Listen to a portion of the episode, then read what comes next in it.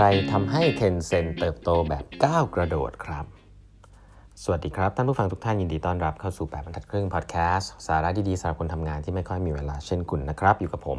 ต้องกวีวุฒิเจ้าของเพจ8บรรทัดครึ่งนะฮะครั้งนี้เป็น EP ที่ 1273 นะครับ วันนี้ขอบคุณทุกๆทท่านนะครับ ก็เราไลฟ์กันไปวันเสาร์นะฮะ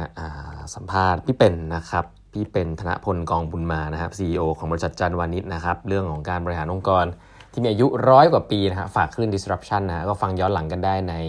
YouTube นะฮะแปดบรรทัด YouTube Channel ของแปดบรรทัดครึ่งนะฮะมีสัมภาษณ์พี่ๆไว้ 70-80 ท่านนะฮะก็ไปดูกันได้แบบฟรีๆเลยนะฮะโอเค วันนี้จะเล่าต่อถึงหนังสือ Influence Empire นะครับเรื่องราวของ Tencent ครั้งที่แล้วเล่าให้ฟังไปแล้วว่าแข่งกับ Microsoft ยังไงแล้วก็ชนะมาได้นะ ไปฟังย้อนหลังกันได้ในตอนที่แล้วนะครับครั้งนี้จะเล่าให้ฟังต่อว่าเทนเซนในยุคที่มีการเริ่มมีการปรับปรุงนะครับเพราะอย่างที่บอกไปนะครับว่า Microsoft พ่ายแพ้นะ MSN พ่ายแพ้ให้ QQ ไป แต่ว่าสิ่งที่ QQ ได้มาอีกอันหนึ่งนะครับ ก็คือผู้บริหารของ Microsoft นั่นเองที่เป็น Head ใหญ่สุด Product Manager นะครับ ก็มาร่วมทำงานกับทาง Tencent นะครับ แล้วเขาก็ ช่วยปรับหลายเรื่องครับ โดยเฉพาะอย่างยิ่งเขาเรื่องแรกคือ hiring practice นะ อันนี้เอามาเล่าให้ฟังเพราะว่าผมว่าหลาย ๆ เรื่องเนี่ยมันไม่ได้เป็นเรื่องใหม่ แต่ว่าแค่จะมาย้ำเมสเซจว่าเออเขาใช้วิธีการแบบนี้นะเขาบอกว่า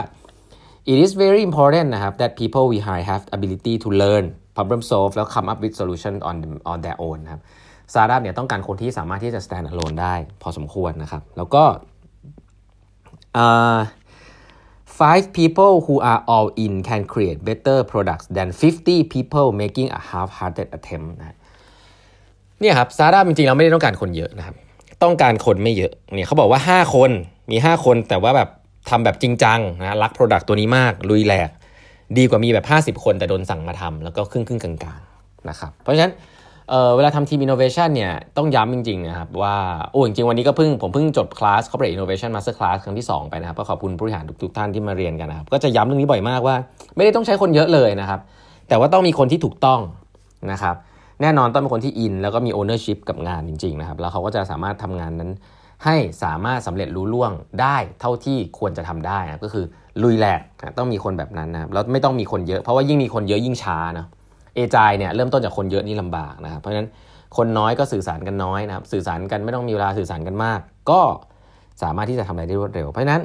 Tencent ก็เชื่ออย่างนั้นครับว่าคนไม่ต้องเยอะครับ 5 คนที่ all in ดีกว่า 50 คนที่ครึ่งครึ่งกลางๆนะครับเพราะฉะนั้นแล้วคุณจะต้องมีความจำเป็นที่จะ careful มากๆนะครับกับการที่จะจ้างคนใหม่ ๆ เข้ามาในช่วงแรก ๆนะครับ เพราะว่าคนที่เข้ามาช่วงแรกเนี่ยไม่ได้เอฟเฟกแต่งานของตัวเองนะครับ แต่เขาจะ effect morale ของคนอื่นด้วยนะครับ เรื่องนี้จริงมากเลยนะครับ อันนี้ย้ำอีกทีเพราะว่าหลาย ๆ ครั้งคนในองค์กรเนี่ยเราก็เหมือนเราเราเราสร้างกฎระเบียบมาเพื่อป้องกันไม่ให้คนทำไม่ดีใช่ปะ่ะแต่มันพันิชคนทำดีนะยกตัวอย่างพวก work from home พวกเนี้ยสมมติถ้าเรามีคนที่แบบ abuse work from home คือแบบอยู่บ้านเราไม่ทำงานเนี้ยคำถามก็คือว่า เราจะต้องยกเลิกนโยบาย work from home หรือเปล่า นั่นเป็นการคิดที่มักง่ายมากของผู้บริหารหรือทำคนที่ทำนโยบายเนาะ จริง ๆ คุณต้องคุณต้องไล่ไอ้คนนั้นออกมากกว่านะไอ้คนที่ abuse ระบบนะครับไม่ใช่ว่าไปพันิชคนดีนะเรื่องเหล่านี้เห็นชัดเจนนะระบบการการเข้างานต่างๆนะครับที่ต้องมานั่งมอนิเตอร์กันต่างๆเนี่ยเป็นระบบที่ใช้กันมาในยุคโรงงานเนาะแต่ว่าเอามาใช้ในออฟฟิศเนี่ยผมคิดว่าโลกมันเปลี่ยนไปแล้วคนทำงานที่เก่งๆเนี่ยเขาไม่ได้ชอบให้ใครมาเจ้ากี้เจ้าการนะครับแล้วก็ต้องการอิสระในการทำงานใน context ที่เหมาะสมของตัวเองในเวลาที่เหมาะสมของตัวเอง เพราะฉะนั้นเนี่ยถ้าคุณเชื่อในคนนะครับว่าคนเนี่ยรู้เรื่องของตัวเอง treat เขาเป็นผู้ใหญ่เนี่ย ไอ้ระบบเหล่านี้ก็จะไม่มี คนที่ไม่ work และเข้ากับระบบแบบที่เป็นระบบรุ่นใหม่แบบนี้ไม่ได้เนี่ยก็ไม่ควรจะอยู่นะครับ สิ่งนั้นเป็นสิ่งที่สำคัญมากสำหรับทีมอินโนเวชันนะครับมากกว่าเอาระบบระเบียบขององค์กรใหญ่ๆนะครับที่ต้องดูแลคนแบบเป็นโรงงานเยอะๆเนี่ยเอามาใช้กับคนกลุ่มน้อยนะครับแล้วก็มีข้ออ้างนะส่วนใหญ่เป็นข้ออ้างของผู้บริหาร อาจจะหลักๆของ HR ว่าเออต้องมีระบบเดียวไม่งั้นเดี๋ยวคนทะเลาะกันนะครับส่วนใหญ่ผมว่านั่นเป็น excuse สำหรับการที่ไม่กล้าไปพูดคุยว่า เราต้องมี 2 ระบบสำหรับคนที่แตกต่างกันนะครับ อันนี้เน้นย้ำว่าเป็นอย่างนั้นจริง ๆ นะครับในในชีวิตจริง แล้วก็เออ Tencent ก็พูดแบบนั้นนะครับหนังสือเล่มนี้ก็พูดแบบนั้นว่า เออ เรื่องแบบนี้เนี่ยเออมีความสำคัญนะเพราะว่ามันสำคัญกับกับ morale ของทีมมากนะครับ ถ้าคุณเลือกคนที่ผิดเข้ามาเนี่ยก็เอาออกไปก่อนนะครับ แต่อย่าอย่าอย่าไปทำให้ทีมที่เขา work อยู่แล้วเนี่ยเสียกำลังใจหรือไปเปลี่ยน policy ที่ทำให้ policy เนี่ยมันไม่ work กับคนที่ work นะครับอันถัดไปก็คือว่า สำคัญที่จะทำ dual career track นะครับ อันนี้เขาทำตั้งแต่แรก ๆ เลยนะ ไม่ได้ว่าคนเก่งทุกคน เก่งเทคนิคทุกคนจะต้องไปเป็น manager เนาะ เพราะว่าลำดับขั้นขององค์กรส่วนใหญ่เนี่ยจะชอบให้คนเป็น manager อันนี้คือรุ่นเก่านะครับ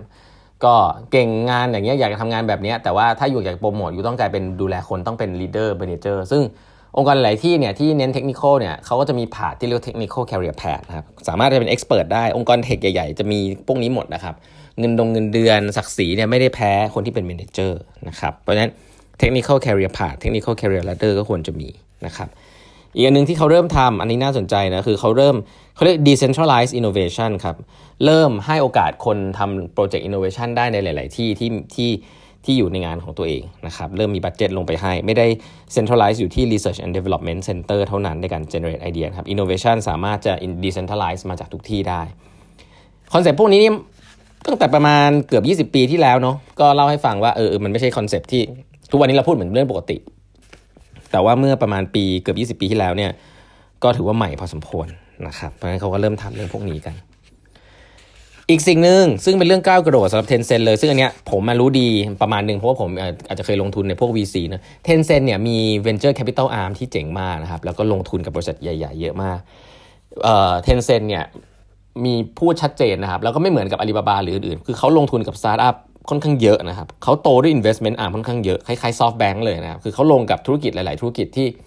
เขาลงเป็น minor stake นะครับ คือลงเป็นหุ้นเล็ก แล้วก็พยายามช่วยให้สิ่งนั้นเติบโต Tencent เนี่ยลงทุนกับสตาร์ทอัพเยอะมากนะครับ แล้วเป็นเราเป็นสตาร์ทอัพเจ้าใหญ่ด้วยนะTencent เนี่ยลงเป็น incubator นะครับทำตัวเป็น incubator แล้วก็ลงทุน เยอะเลยนะครับ เขาลงกับ Sea Group Sea Group นี่เขาก็ลงนะไอ Sea Group Shopee Garena เนี่ย Tencent ก็ลง Tencent ลงทุนกับ JD.com ด้วยนะครับ e-commerce อันดับ2 Tencent ก็เป็นผู้ถือหุ้นนะครับ ถืออยู่ 15%เพราะฉะนั้น Tencent เนี่ยเป็นบริษัทแม่ที่มีธุรกิจกระจายอยู่หลายหลายส่วนทีเดียวนะครับ ในช่วงปีปีที่ peak peak เนี่ย Tencent เนี่ยนะฮะเป็นบริษัทที่ใหญ่เทียบเท่านะฮะ ในเชิงองค์ลงทุนนะเทียบเท่ากับพวก KKR Sequoia เลยนะครับเขาลงทุนไป 800 investment นะครับ Tencent Tencent นี่ลงทุนไป 800 การลงทุนนะครับคือลงทุนเยอะมากนะลงทุนกับสตาร์ทอัพบริษัทนั้นบริษัทนี้นะครับทำดีลเยอะมาก หลาย ๆ ดีลก็เป็นยูนิคอร์นนะครับในในเมืองจีนนะครับหลาย ๆ บริษัทที่ท่านรู้จักกันเนี่ยเทนเซนลงทุนในบริษัท เช่นนะ Spotify Tencent ก็ถือหุ้นนะครับลงทุนใน Spotify Snapchat นะ Tencent ก็ลงทุนนะครับ Tesla Tencent ถือหุ้น5%นะครับเนี่ยฮะเห็นไหมเขา diversify ตัวเองออกไปนะครับ แล้วก็ลงทุนลงไปในบริษัทเหล่านี้เพราะฉะนั้นบริษัท Tencent เนี่ยตัวเขาเองเนี่ยก็แน่นอนมีแอป WeChat มีทำเกมมีอะไรเงี้ยแต่ว่าก็ลงทุนแล้วก็เติบโตไปกับบริษัทรอบข้างด้วยนะครับ ซึ่งก็ ผมคิดว่าเป็นวิธีการที่น่าสนใจแล้วก็เป็นการที่ค่อนข้างใหม่นะในช่วง 10 10 กว่าปีที่แล้วนะครับที่เขาคิดอย่างนี้เพราะว่าพวกอาลีบาบาอะไรพวกนี้เองก็ลงทุนบ้างนะครับแต่ว่าจริงๆเขาก็ยังเน้นธุรกิจตัวเองเป็นหลักเน้น strategic เวลาลงทุนไปแล้วเนี่ยก็พยายามจะควบรวมเทนเซ็นนี่คือตรงกันข้ามเลยครับเทคโนนโยบายคือให้คนที่ลงทุนเป็นอิสระเป็น VC ที่แท้จริงนะครับแล้วก็ช่วยสนับสนุนอันนั้นให้เกิดขึ้น ก็ต้องพบว่ามันดูเวิร์กกว่าของอาลีบาบานะในในในในโลกของของสิ่งของ VC ที่เขาดูกันอยู่นะครับเทนเซ็นก็ลงทุนกับบริษัทที่ค่อนข้างหลากหลาย แล้วก็ไม่ได้ยึดติดอยู่กับธุรกิจของตัวเองนะครับก็เป็นเรื่องของก้าวกระโดดนะครับในการลงทุนพอสมควรทีเดียวนะครับเดี๋ยวตอนต่อไปจะมันเล่าเรื่องพวก WeChat แล้วว่าเฮ้ยแล้ว WeChat มันเกิดขึ้นได้ยังไง เกิดขึ้นแล้วมันโตยังไงนะครับวันนี้เวลาหมดแล้วฝากกด subscribe แบบทัดครึ่ง podcast และแบบทัดครึ่ง YouTube ด้วยนะฮะแล้วพบกันใหม่พรุ่งนี้นะครับ สวัสดีครับ